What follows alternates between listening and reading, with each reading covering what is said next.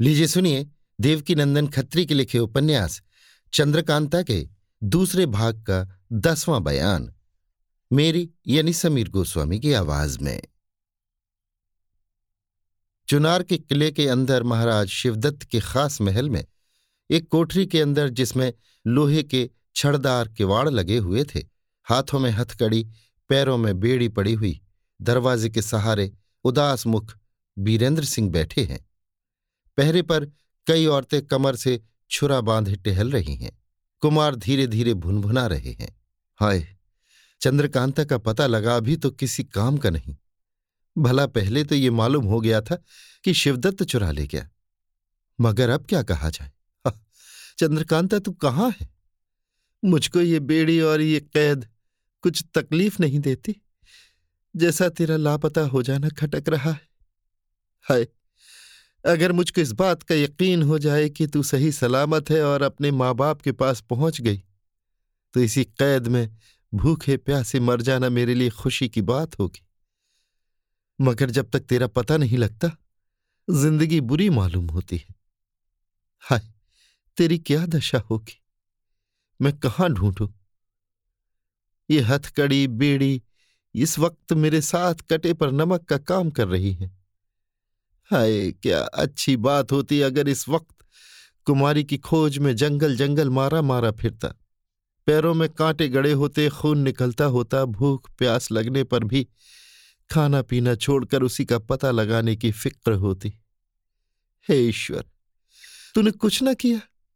भला मेरी हिम्मत को तो देखा होता कि इश्क की राह में मैं कैसा मज़बूत हूँ। तूने तो मेरे हाथ पैर ही जकड़ डाले। हाय जिसको पैदा करके तूने हर तरह का सुख दिया। उसका दिल दुखाने और उसको खराब करने में तुझे क्या मज़ा मिलता है? ऐसी ऐसी बातें करते हुए कुंवर बीरेंद्र सिंह की आँखों से आँसू जारी थे और लंबी लंबी साँसें ले रहे थे। लगभग आधी रात जा चुकी थी।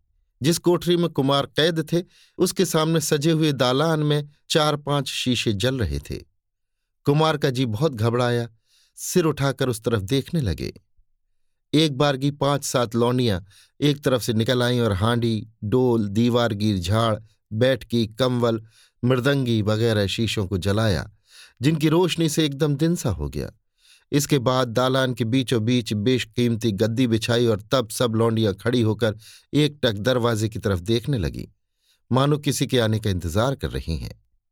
कुमार बड़े गौर से देख रहे थे, क्योंकि इनको इस बात का बड़ा ताज्जुब था कि वे महल के अंदर जहाँ मर्दों की बू तक नहीं जा सकती, क्यों कैद किए गए और इसमें महाराज शिवदत्त ने क्या फ़ायदा सोचा।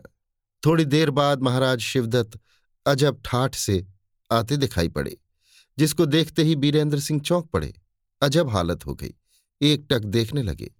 देखा कि महाराज शिवदत्त के दाहिनी तरफ़ चंद्रकांता और बाई तरफ़ चपला है। दोनों के हाथों में हाथ दिए धीरे धीरे आकर उस गद्दी पर बैठ गए, जो बीच में बिछी हुई थी। चंद्रकांता और चपला भी दोनों तरफ़ साथ सटकर महाराज के पास बैठ गई। चंद्रकांता और कुमार का साथ तो लड़कपन ही से था, मगर आज चंद्रकांता की खूबसूरती और नजाकत जितनी बढ़ी चढ़ी थी, इसके पहले कुमार ने कभी नहीं देखी थी। सामने पानदान, इत्रदान वगैरह सब सामान ऐश का रखा हुआ था। ये देख कुमार की आँखों में खून उतर आया। जी में सोचने लगे, ये क्या हो गया? चंद्रकांता इस तरह खुशी खुशी शिवदत्त के बगल में बैठी हुई हाव भाव कर रही है। ये क्या मामला है? क्या मेरी मोहब्बत एकदम उसके दिल से जाती रही? साथ ही माँ बाप की मोहब्बत भी बिल्कुल उड़ गई। तिसमें मेरे सामने उसकी ये कैफियत है। क्या वो ये नहीं जानती कि उसके सामने ही मैं इस कोठरी में कैदियों की तरह पड़ा हुआ हूँ? ज़रूर जानती है। वो देखो मेरी तरफ़ तिरछी आँखों से देख मुँह बिचका रही है।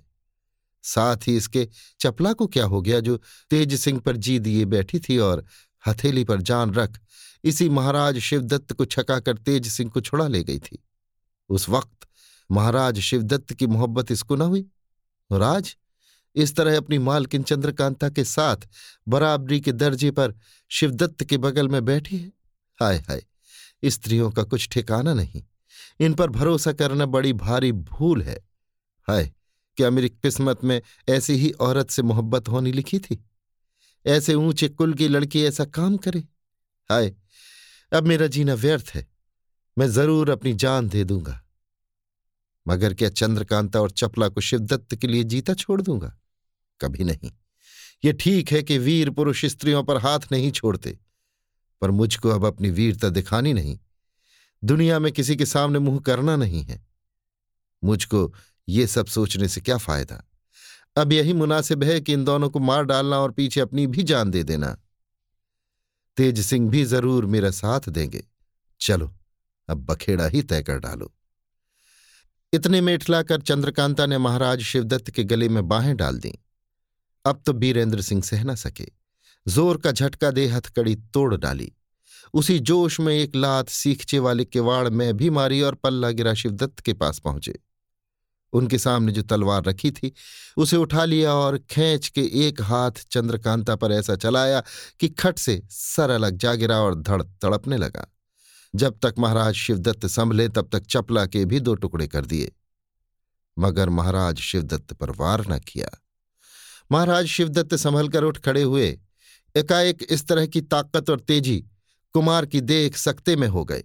मुँह से आवाज़ तक न निकली। जवा मर्दी हवा खाने चली गई। सामने खड़े होकर कुमार का मुँह देखने लगे। कुंवर बीरेंद्र सिंह खून भरी नंगी तलवार लिए खड़े थे कि तेज सिंह और देवी सिंह धम्म से सामने आ मौजूद हुए। तेज सिंह ने आवाज़ दी। वाह, शाबाश! खूब दिल को संभाला। ये कह झट से महाराज शिवदत्त के गले में कमंद डाल झटका दिया। शिवदत्त की हालत पहले ही से खराब हो रही थी। कमंद से गला घुटते ही ज़मीन पर गिर पड़े।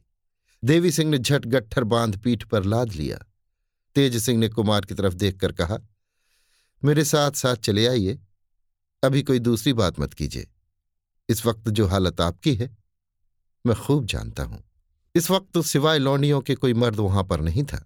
इस तरह का खून खराबा देखकर कई तो बदहवास हो गई बाकी जो थी उन्होंने चूं तक न किया एकटक देखती ही रह गई और ये लोग चलते बने। अभी आप सुन रहे थे देवकीनंदन खत्री के लिखे उपन्यास चंद्रकांता के दूसरे भाग का दसवां बयान, मेरी यानी समीर गोस्वामी की आवाज़ में।